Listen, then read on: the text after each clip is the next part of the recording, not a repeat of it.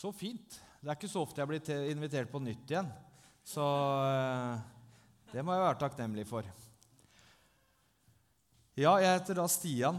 Jeg er fra Langesund, jeg er 39 år. Så det begynner å bli noen år siden jeg møtte Jesus. Og jeg husker en gang jeg tror jeg ble invitert til Grimstad misjonskirke for å holde dette vitnesbyrdet. Eh, og så kjente jeg bare på en sånn følelse Altså, jeg er drittlei av å høre min egen stemme. Eh, og så sa jeg til Grimstad misjonskirke dere, jeg har lyst til det, men jeg, jeg, jeg, jeg, må bare tenke litt. For jeg tenkte jeg må bare høre med Gud da, om jeg skal fortsette å fortelle denne historien. Eh, og så gikk jeg i mitt lønnkammer og ba til min Herre. Så spurte jeg Gud nå Altså, Gjør du ikke noe mer enn dette? Er det, er det, min historie fra 2008 som fortsatt er relevant? Du må jo gjøre noe mer enn dette. Det var sånn jeg innleda bønnen min med Gud. Aldri lurt å gjøre det, for da har han ofte et svar. Eh, og så opplever jeg Gud si til meg, Stian, Stian det, er ikke, det er ikke din historie. Det er min historie med ditt liv. Og den skal du dele til min ære. Så da ringte jeg Grimstad misjonskirke, og jeg kommer. Eh, så da da har vi fortsatt å gjøre det. Men min historie begynner eh, i, to, i, 1984, hvor jeg på en måte eh, kommer inn i en familie, blir født inn i en familie hvor både mor og far er rusmisbrukere. Eh, og jeg tror min mor klarte å være rusfri de siste seks månedene av svangerskapet. Eh, og fødte meg og havna ut i rus igjen ganske fort. Men den gangen så var ikke barnevernet like på som det det er i dag. Det var ikke Bufetat altså de, de, var ikke like på i 1984 som de er i 2023. Eh, så jeg fikk lov å bo hos min mor og far eh, i ett år. Eh, og når jeg var ca. et år gammel, så skulle mamma og pappa på fest. Og så hadde de ikke barnevakt.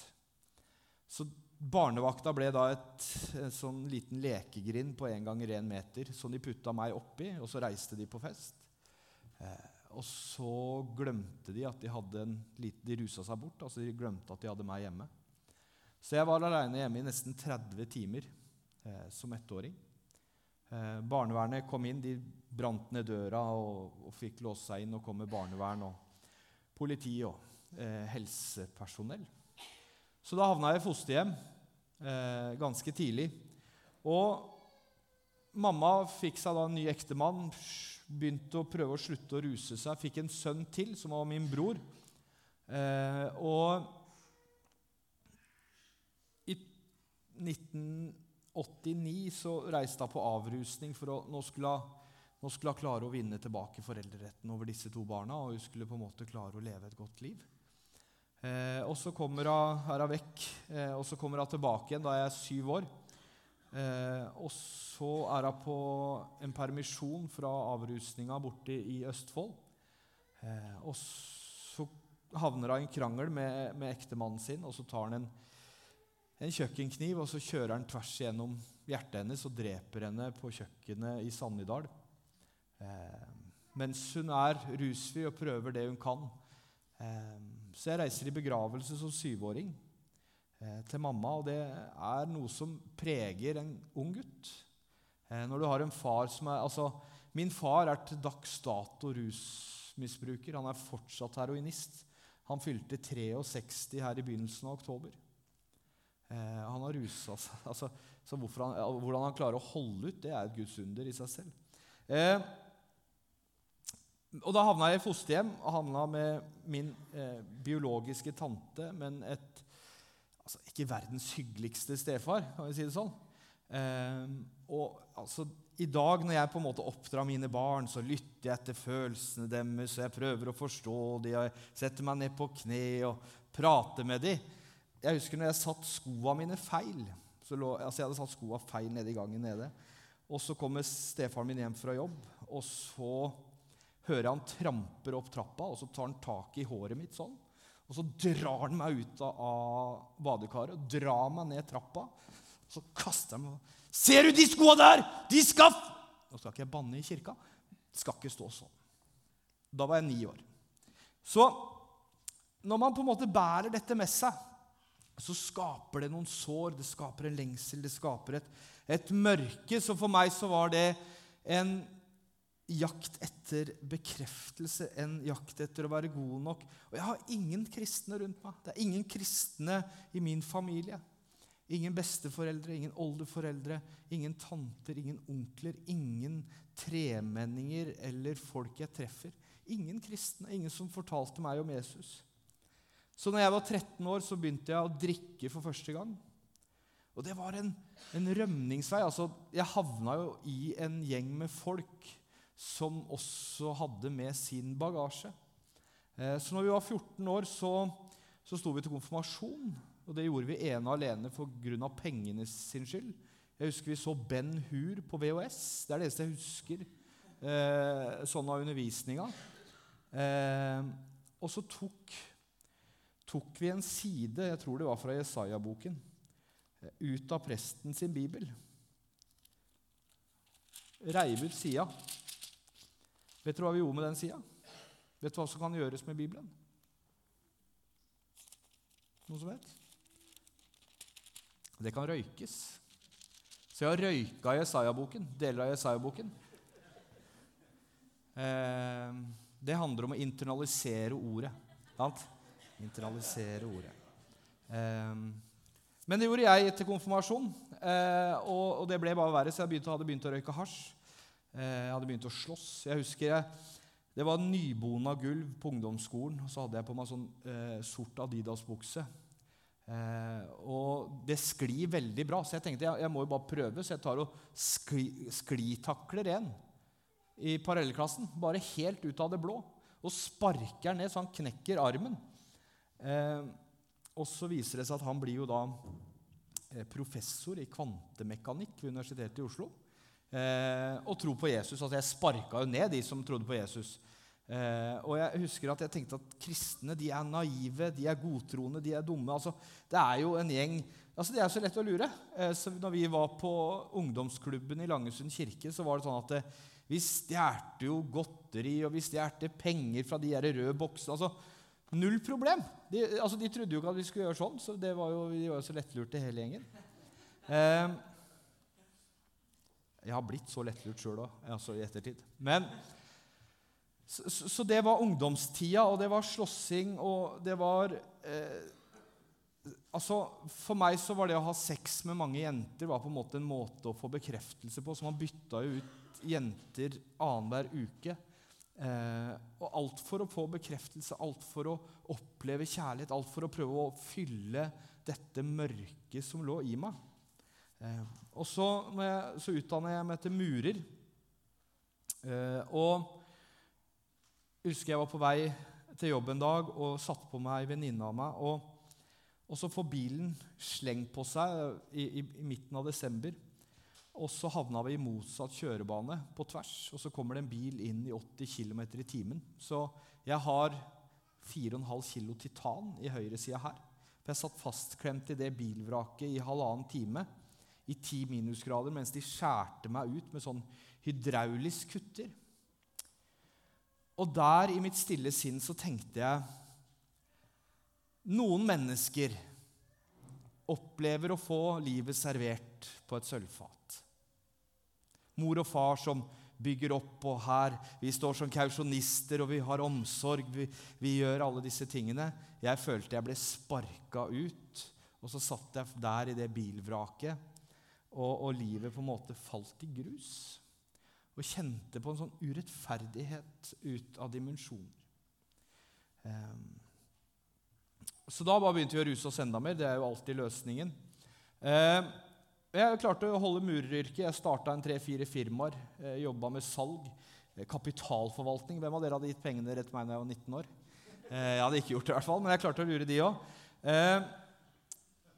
Men, men altså, for, for, det å ta kokain og sitte og jobbe på telefon med møtebooking og salg, det var ikke så veldig vanskelig.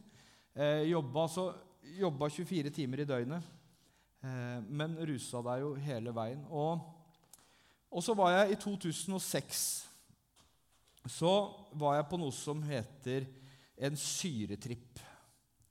Noen av dere som vet hva en syretripp er? Noen som har vært på syretripp? Jeg hadde ikke tort å si det her allikevel. Eh, men jeg tok LSD i 2006, og jeg vil ikke anbefale LSD til noen. LSD er et av de kraftigste hallusinigenene som eksisterer på denne jord. Eh, og jeg tok dette, og jeg skulle, jeg skulle sette meg i en stol. Og så sier stolen til meg Nei, det får du ikke lov til. Og så begynner jeg å diskutere med stolen. Jo, men jeg har lyst til å sitte. Nei, det får du ikke lov til. Så jeg taper diskusjonen med stolen og går og setter meg i sofaen. Så dere skjønner at det er på en måte ikke veien å gå. Men det ga meg en, altså en sterk forståelse av at det fantes mer mellom himmel og jord enn jeg klarte å se, begripe og forstå. Det måtte være et eller annet mer. For, for det jeg opplevde og erfarte der, det, det, det, det hadde ingen relevans altså Det var et eller annet i meg, noe dypere i meg, som så noe annet eller erfarte noe annet. Og det ville jeg ha tak i. Så min lengsel og min søken ble hva er sannheten? Ikke hvem er Jesus, eller hvem er Allah, eller eh, Vishnu, eller hvem hva enn. Det eneste jeg ville vite, hva er sannheten? Og en finsk predikant på 1920-20-30-tallet som heter Frank Mangs, han sa det at hvis du søker lykke, glede, penger og et godt liv, så vil du jakte i all evighet. Søker du sannheten, så er det ikke lenge før du havner i Jesus sine armer. Så jeg begynte i 2006 å søke sannheten. Jeg var innom eh, sjamanisme.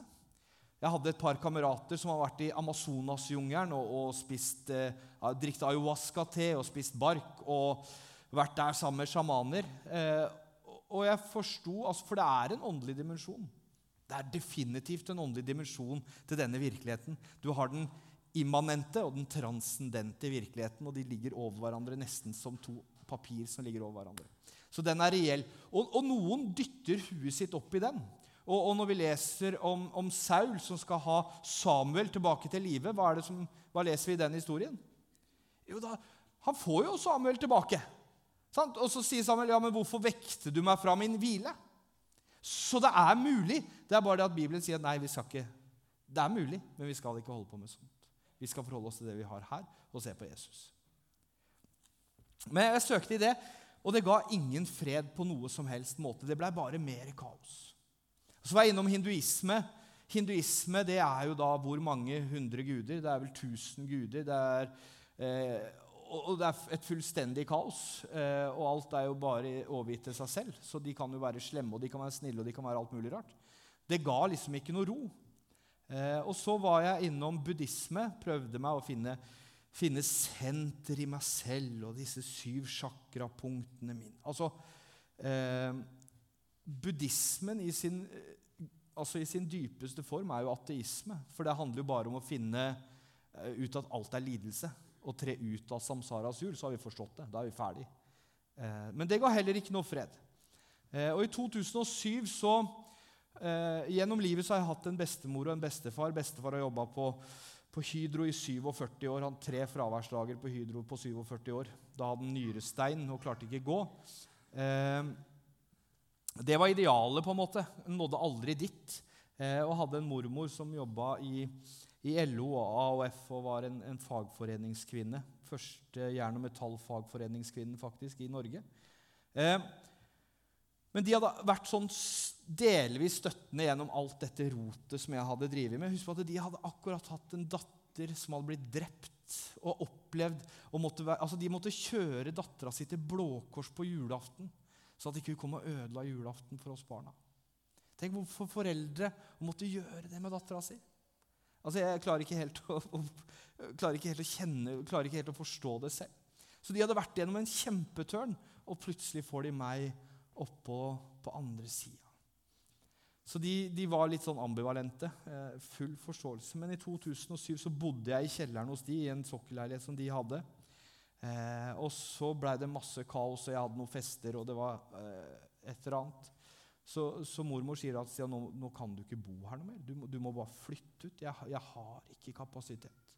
Så nå reiser jeg til Narvik i morgen, eh, opp der for å besøke familie, så, og du må være vekk når jeg kommer tilbake. Eh, hun reiser, Og, og på tirsdagen så, så, får jeg telefon om at hun hadde dødd, eh, 62 år gammel, av hjerteinfarkt der oppe. Eh, og, og, det er på en måte siste fundamentet i mitt liv som da bare røskes. Da, da, er det ikke mer. Da er det bare et svart hull hele veien til bånn. Eh, og jeg husker at jeg gråt i tre dager eh, uavbrutt og tenkte at livet det er ikke verdt å leve. Ble ganske suicidal i en periode. Eh, rusa meg bare enda verre, prøvde ecstasy og kjørte. Altså, kjørte hele løpet helt til bunns. Eh, og så var jeg hos en som heter Jensen. Eh, Jensen han eh, slapp ut i forfjor. Eh, Jensen er da første norske mann som er dømt for et overdosedrap i norgeshistorien. Eh, han ble dømt for å sette det de på fagspråket kaller en judasdose. Det er veldig vanskelig å bevise at noen har satt en judasdose. Men da du, putter du mye mer heroin inn i en sprøyte enn det mennesket tåler, og så trykker de det sjøl, og så dør de. Eh, ganske betimelig at det kalles en judasdose. Men jeg satt sammen med Jensen, eh, og vi skulle ut og plukke fleinsopp, eh, som man seg hør og bør på høsttiden gjør. Eh, og så eh, kom eh, og så kom plutselig en fra Bamble kirke, en som var kirketjener i Bamble kirke, oppom. Eh, og så spurte om vi kunne hjelpe til på kjerkegården. Og det passa jo perfekt, for det beste stedet å plukke fleinsopp på, det er jo kirkegården. Så for oss så var det en vinn-vinn-situasjon. Vi hadde gyldig grunn for å være der. Men jeg husker når jeg var der, så så var det veldig kaldt, eh, og vi fant ikke fleinsopp, og det var jo kjedelig. Og, og, men i, jeg vet ikke hvor mange av dere som har kjørt forbi Bamble kirke. Men rett før Bamble kirke så ligger det noen kirkeruiner. Eh, de kirkeruinene heter Olavskirken, bygd i 1180. Lammers reiv den for å bygge den nye trekirka. Jeg vet ikke hvor lurt det var. Men i den gamle steinkirka så ligger det et lite kapell som heter Mariakapellet. Eh, jeg gikk inn der og, og og satt mine knær ned og spurte Jesus hvis det er du som er sannheten, hvis du fins, så må du vise deg for meg. Og det gjorde han absolutt ikke. Eh, så jeg reiste hjem igjen uten fleinsopp og like sur. Eh, og traff på en som heter Geir. Geir har kallenavnet Satan. Han het Geir Satan Henriksen. Det var, ja, det, det var kallenavnet hans. Kan spørre alle som bor i Grenland, om de visste hvem han var. Eh, og Geir forteller meg en historie om at han var barnevakta mi da jeg var seks måneder gammel.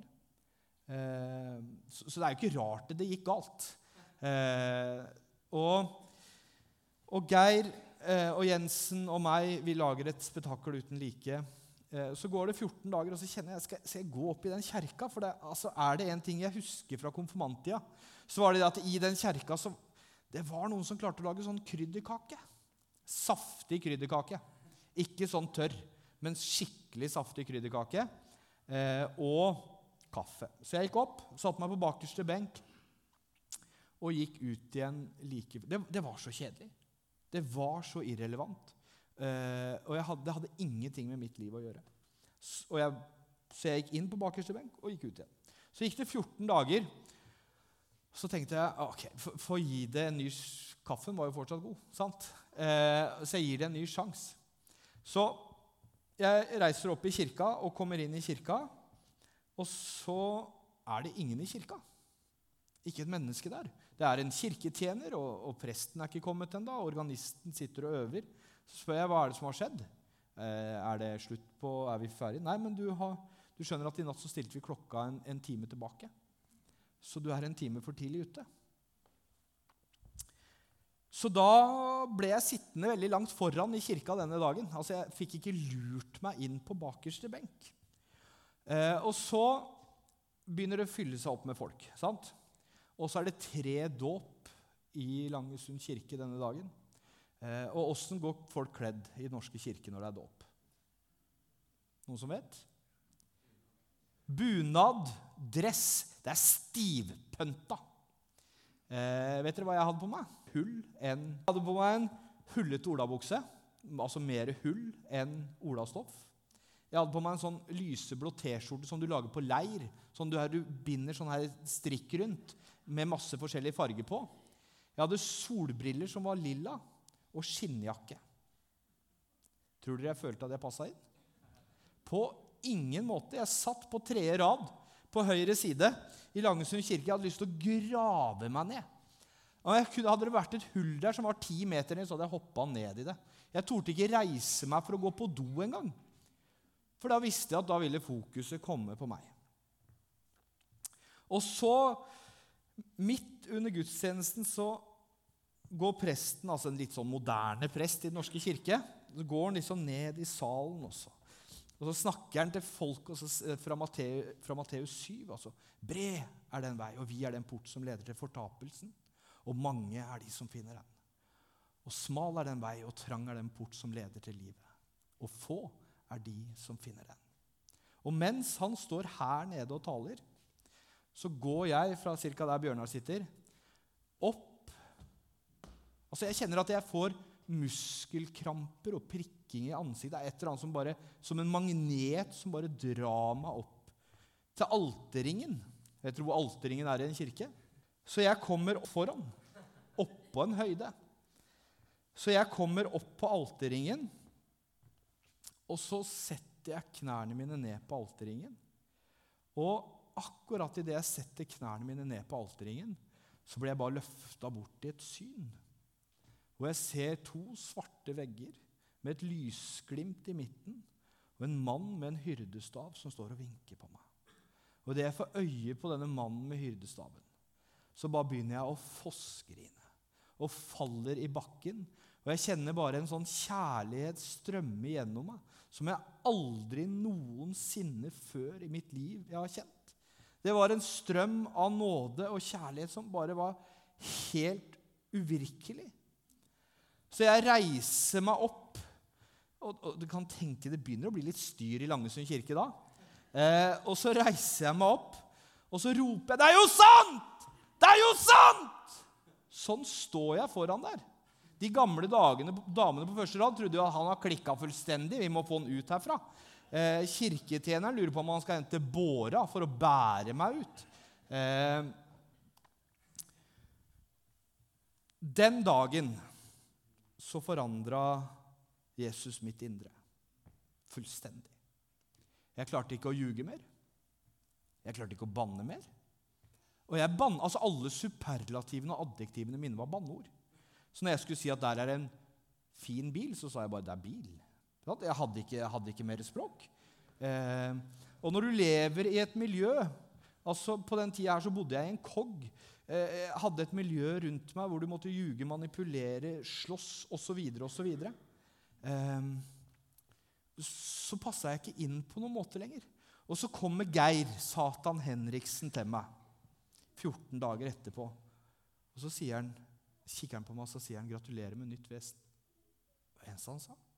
Gratulerer med nytt vesen. Det er ganske sånn surrealistisk liv å leve. sant? Det er nesten som å leve i en sånn her eh, sci-fi-movie-greie. Og så, gjennom Dette er på en måte hovedlinja. Altså en sånn underlinje i livet er at det, eh, han som drepte mamma, han hata jeg av hele mitt hjerte, av hele min sjel og all min forstand. Han skulle jeg finne, grisebanke og ødelegge fullstendig. Jeg husker jeg satt med, med to eh, torpedoer. Vet dere hva en torpedo er? Ja, de er ganske sånn store gutter. sant?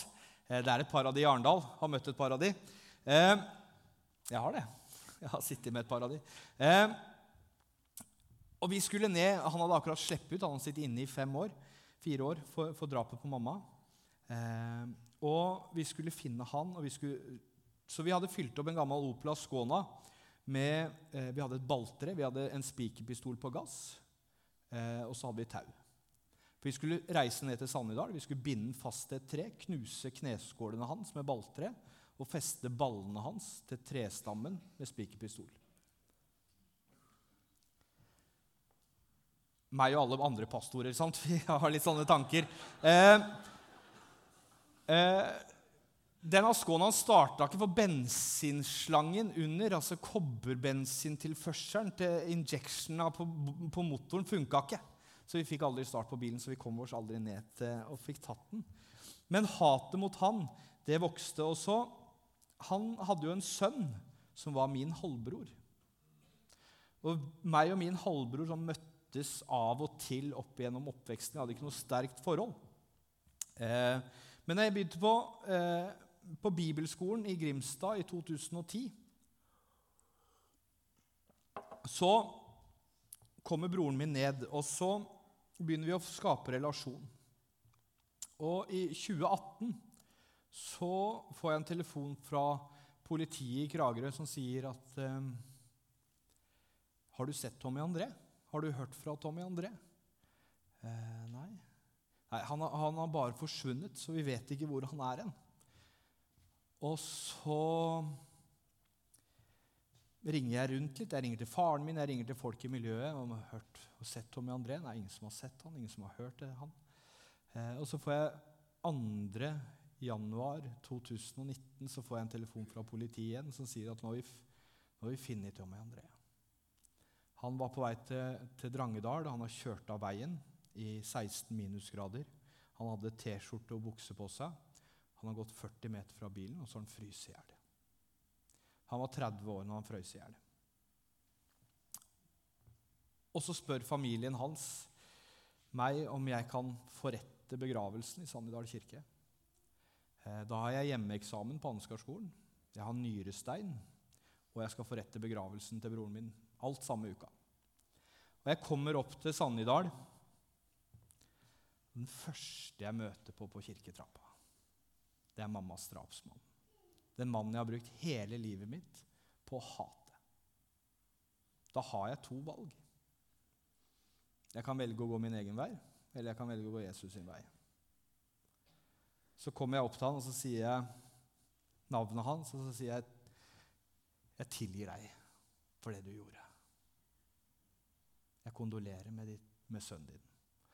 Og Da står vi og gråter og gir hverandre en klem på kirketrappa i Sannidal kirke. Han kjenner at han er tilgitt. Det står vel det at den som er tilgitt mye, han kan tilgi mye. Det var mitt.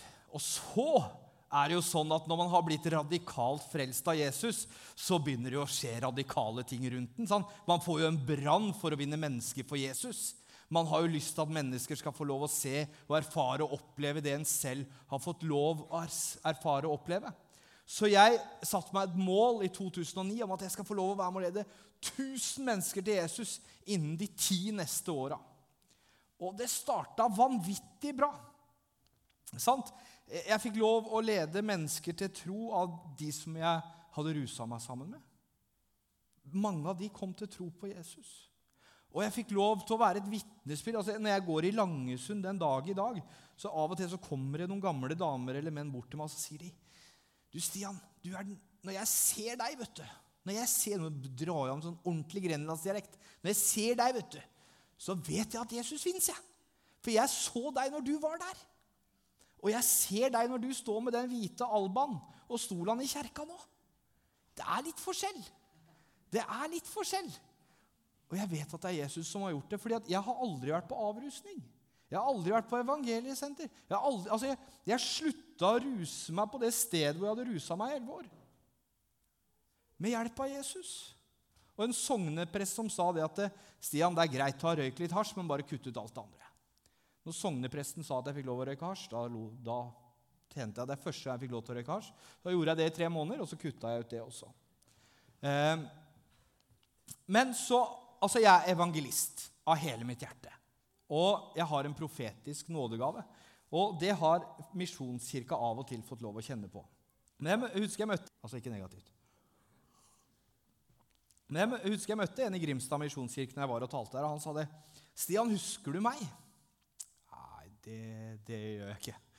Nei, du skjønner at jeg var på hva heter det, på Fjone, hva heter den bibelcampen? det?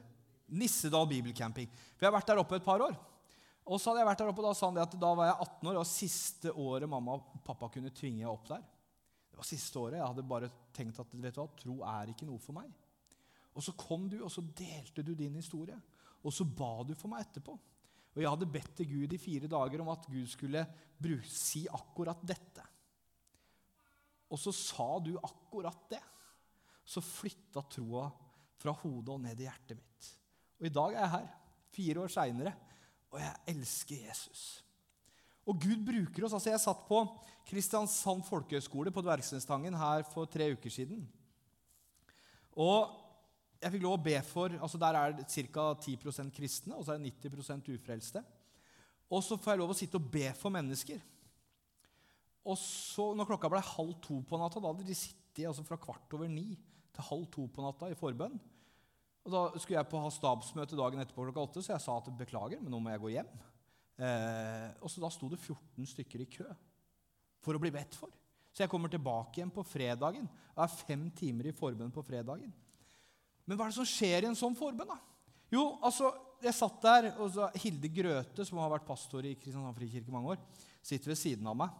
Så sitter jeg og ber, og så kommer det ei jente på 19 år, og så sier jeg Så føler jeg bare Gud sier abort, abort, abort, abort. Altså, Det er veldig tydelig. Så sier jeg at du, jeg opplever at Gud sier at du har tatt en abort. Og så bare knekker denne jenta sammen. For det hadde ikke hun tenkt å snakke om dette året på, på folkehøyskole. Men Gud ser henne. Hun tror ikke på Jesus engang. Og allikevel så kommer Gud og åpenbarer ting for meg, sånn at hun kan tro. Så hun tok imot Jesus. 14 stykker tok imot Jesus i løpet av de to dagene på Verksenstangen. Og Da begynner det å bli spennende. sant? Det er et eventyr å leve sammen med Jesus. For hver en av dere har fått en nådegave gitt av Gud. En eller annen utrustning som er for deg. Og hvis du på en måte sliper den litt altså Jens Petter Jørgensen, Øystein Presten og Jan Gossner og han nede i Kristiansand han, De skrev en bok i 1977.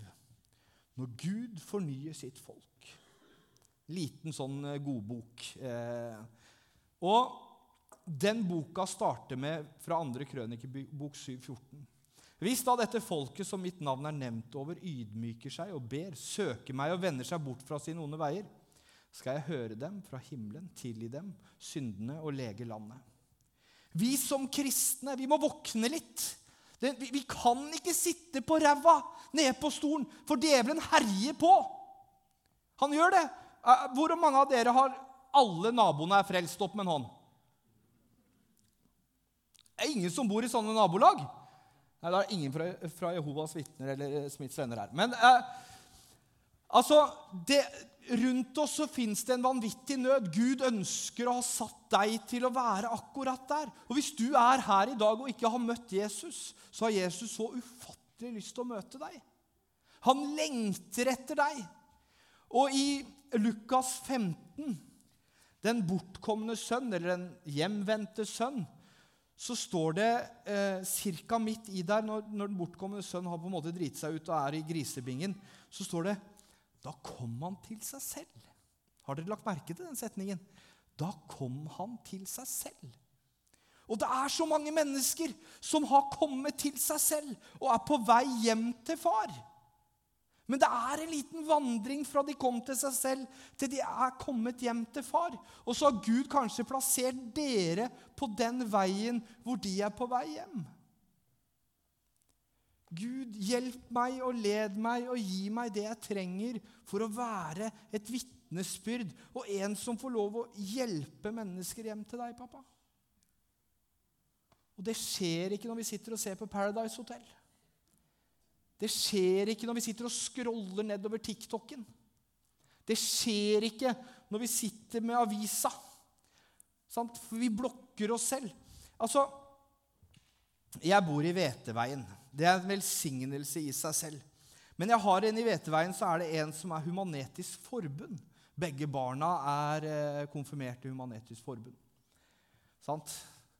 Da koser en pastor seg, skjønner du. Da vet vi at vi skal kjempe litt. Eh, men på, eh, på, forrige lørdag så var det sånn at eh, jeg skulle egentlig ha besøk av dåps... Altså vi skulle ha dåp på søndag. og så dåpsfaren og hans svoger, som ikke tror, skulle egentlig komme til meg. Men så viste det seg det at han, svogeren hadde tråkka over og ødelagt, mista noen leddbånd i, i, ankelen, så han klarte jo ikke gå. Så de kunne ikke komme. Så da ringte jeg inviterte jeg den andre naboen isteden og spurte om han ville komme over. Og han ville det. Og så sier han jo, men det er jo bare en gjeng med maktsjuke mennesker som har laga denne boka her. Maktsyke mennesker, sier du, ja. Jeg holder på med alfakurs òg, så da har vi liksom virkelig gått inn i materien. Eh, så da fikk vi lov å sitte og diskutere og prate i nesten to og en halv time om at den boka her er en av de mest uh, historiske bevitna dokumentene som eksisterer. Og, og? Men jeg kunne bare satt meg ned. Ok, de kom ikke. Nei, jeg setter meg ned. Kona er på nattevakta likevel. Jeg bare slapper av. Jeg kunne gjort det. Men bygger det Guds rike at jeg bare setter meg ned på ræva nok en gang? Ja Så ser jeg at tida går. To historier til. Får jeg lov til det? Feel free. Takk. Altså, Rett etter jeg var blitt kristen, ca. 14 dager etterpå, så, eh, så får jeg en telefon fra en gammel kjæreste som jeg hadde vært sammen med tre år tidligere, som heter Mette. Og Mette spør om jeg kan hjelpe henne å flytte. Hun skulle flytte fra den ene eh, blokka på Klyve til den andre blokka på Klyve. Så jeg kommer opp, hjelper henne å bære og løfte sofaer inn, inn, i heiser og ned og opp og fram og tilbake. Og, og, så opplever jeg at det er en sånn skikkelig klein stemning. Har dere opplevd det noen gang? Sånn klein stemning. Skikkelig sånn ta og føle på-greie. Eh, og det kjenner man. Og så spør jeg da Hva er det som er galt? Gjør jeg noe galt? Er det et eller annet? Og så sier hun det. Nei, du skjønner det, Stian, at eh, broren min, Roger, som du traff én gang for mange år siden, han fikk i går et hjerteinfarkt. Og så fikk han ikke blod til hjernen, så han fikk også et hjerneslag. Og nå ligger han på sykehuset, 28 år gammel, eh, og legene tror ikke han skal overleve uka. Da skjønner jeg at det er litt sånn klein stemning. Og nyfrelst som jeg da er, han 14 dager siden jeg møtte Jesus, da spør jo jeg kan jeg få lov å være med opp på sjukehuset. Hvem er det som gjør det? Eh, folk gjør jo ikke det. Så de, hun, hun blei så satt ut at hun svarte ja. Sant? Så da fikk jeg lov å komme opp på sykehuset da sammen med Mette, sønnen til Mette og mora til Mette og bestemora til Mette. Kommer inn da på sykehuset, og der ligger det en gutt i sykesenga som ligger med svarte øyne. Han har, han har tuber inn i hjernen, altså sånne her, hva heter det, dreneringsrør. Masse.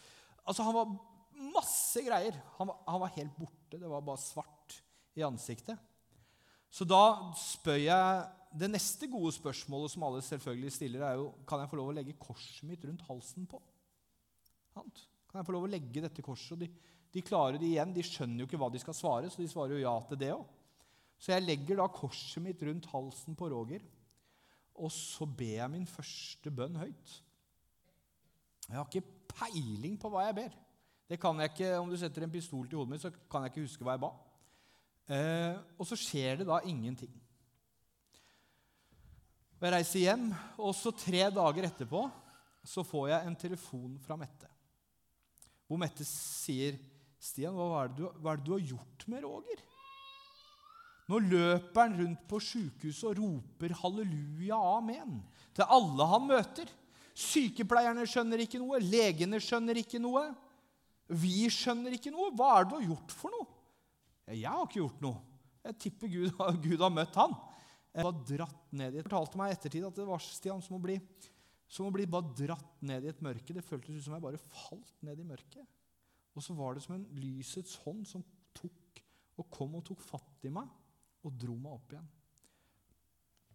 Så Roger møtte Jesus og bekjente Jesus. Så i løpet av disse årene, nå er det 14 år siden jeg ble frelst, så så har jeg fått lov å lede altså Etter jeg prata med deg, Gjermund, så spurte du har du slutta å telle. Eh, nei, jeg har, jeg har ikke slutta. Jeg syns det er fantastisk at du spør. Jeg har ikke det, for jeg måtte, så jeg måtte tenke litt. Eh, så jeg var på 530, og nå er jeg på 557 eh, siden i år, da, siden jeg var her sist.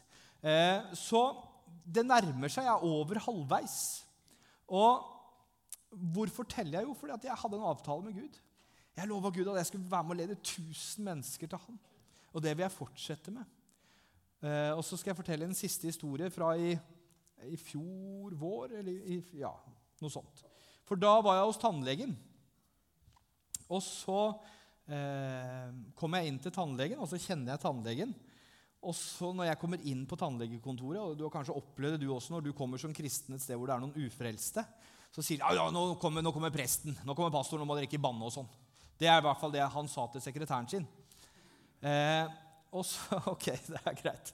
Eh, og så eh, kom jeg inn, og så, eh, etter jeg er ferdig med tannlege, være hos tannlegen, så, så, sier jeg til denne dama du, kanskje jeg, skal, jeg, jeg, tror jeg skal be for deg. Nei, nei, nei, nei, må ikke kaste vekk tida di på meg. vet du. Nei, nei, må ikke gjøre det.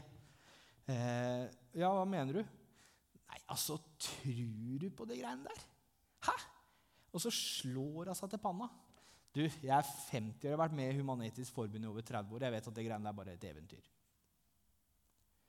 Så det er jo hyggelig å liksom Ja, skal jeg betale nå, da? Ja, eh, med eventyrpengene mine. Eh, og så, Men så sier jeg at jeg skal ta og be for deg. Så jeg ber for denne dama eh, når jeg kommer hjem til Kristiansand. og ber for henne. Og så får jeg en setning fra Herren som sier når du var 23 år, så opplevde du og erfarte noe som falt som en stein i hjertet ditt, som du måtte bære på i smerte hver dag siden. Det er en veldig konkret setning. Og jeg kjente jeg begynte å bli nervøs. Fordi at eh, hvis jeg, et, hvis jeg, får et bilde av et tre som strekker røttene sine mot vann, så har jeg tusen tolkninger på det bildet. Men dette var en konkret setning midt i livet til en dame som ikke trodde på Jesus. Så når jeg kom opp til tannlegen Jeg var jo så nervøs. Jeg hadde jo svetta jo i hendene, og det var jo helt forferdelig. Eh, men så sier jeg til denne dama du, jeg, jeg ba for deg. Nei, nei, det skulle du jo ikke gjøre. Jo, men jeg gjorde det. Og jeg opplevde at Gud sa at når du var 23 år, så opplevde du og erfarte noe som falt som en stein i hjertet ditt, som du måtte bære på i smerte hver dag siden. Og så ser du bare tårene begynner å trille fra øyekroken hennes. Og så slår hun ut meg og sier, 'Det er det ingen som vet.' Det er det ingen som vet. Gud vet. Og Gud ønsker å bruke deg og meg til å formidle sin nåde, godhet og sannhet inn i menneskers liv. Jeg får lov å være, noe, være nestleder i noe som heter Frimat Norge. Jeg får lov å være med å etablere det. I, i Hånes har vi Frimat. Og jeg husker når jeg står der, så kommer det inn ei dame som er frekk og ufyselig, og hun stjeler.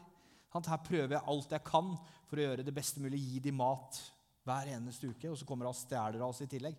Jeg kjenner liksom mennesket i meg har lyst til å reagere. Og så føler jeg bare Gud stopper meg. Så sier han, ja, men Stian, du ser ikke hva jeg ser i denne dama. Du ser gråsteinen. Jeg ser gullet. Det er litt sånn Man må bøye seg også. Eh, så det gikk fire måneder, og jeg bare prøvde på en fin måte å leite etter det gullet. Jeg fant det ikke. Eh, men så var det plutselig en mandag så kommer opp og stiller han seg opp ved siden av meg.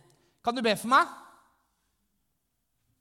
Kan uh, be for deg? Ja. Ja, du skjønner, jeg har fått kreft. Jeg skal dø. Jeg har tre måneder igjen. Jeg kunne reagert i meg selv fire måneder tidligere og blitt sur på hun for hun stjal og sagt at du får ikke lov å få mer mat. Men Gud sa jeg holder på med noe. Jeg holder på med noe. Vent. Leit etter gullet. Ikke kikk på gråsteinen. Og så fikk hun lov å ta imot Jesus tre måneder før hun dør. Og han vil alltid gi. Herren er god, altså. Og han vil alltid gi når vi stiller oss disponible for ham men ikke når vi sitter og ser på Paradise Hotel. Så Hvis noen av dere føler dere dømt med Paradise Hotel, så håper jeg dere kjenner på den og skal få lov å kjenne på den. Eh, og så vet jeg at Gud vil bruke hver enkelt en av dere. Og så er det sånn at det er forbund etterpå, Gjermund. Ja, og da vil jeg gjerne være med og be for hvis noen har lyst til å bli bedt for.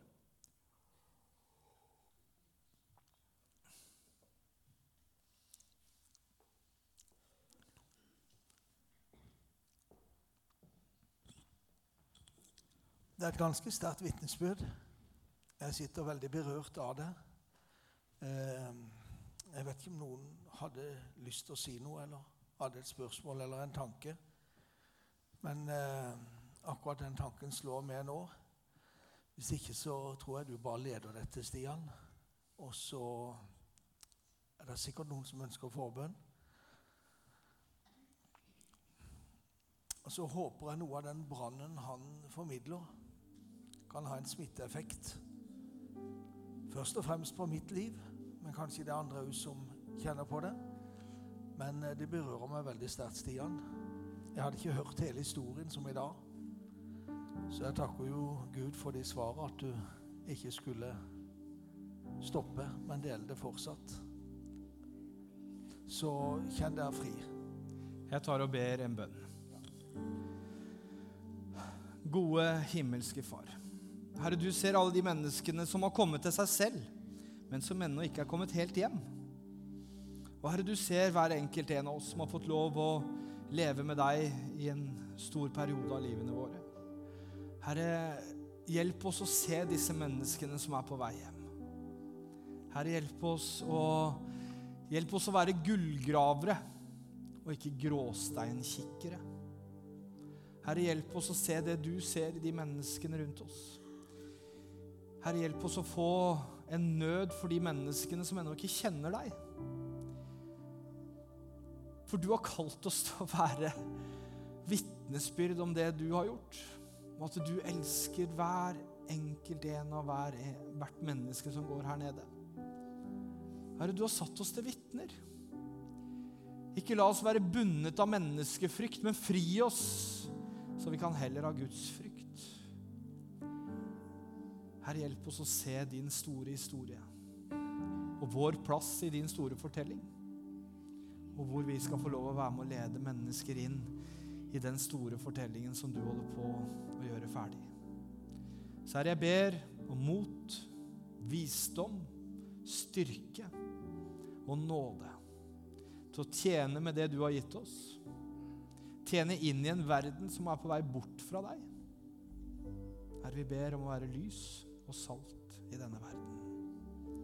Be for denne menigheten, Arendal misjonskirke. Jeg ber Herre om at eh, den brannen som du har tent her, dette fyrtårnet som står her på stoa, at det skal få lov å vinke alle de hjelpeløse seilerne inn til havn. Og at du, Herre, du er her. Og du bygger med dine hyrder, med dine lærere, profeter, evangelister og apostler. Det ber jeg i Jesu Kristi navn.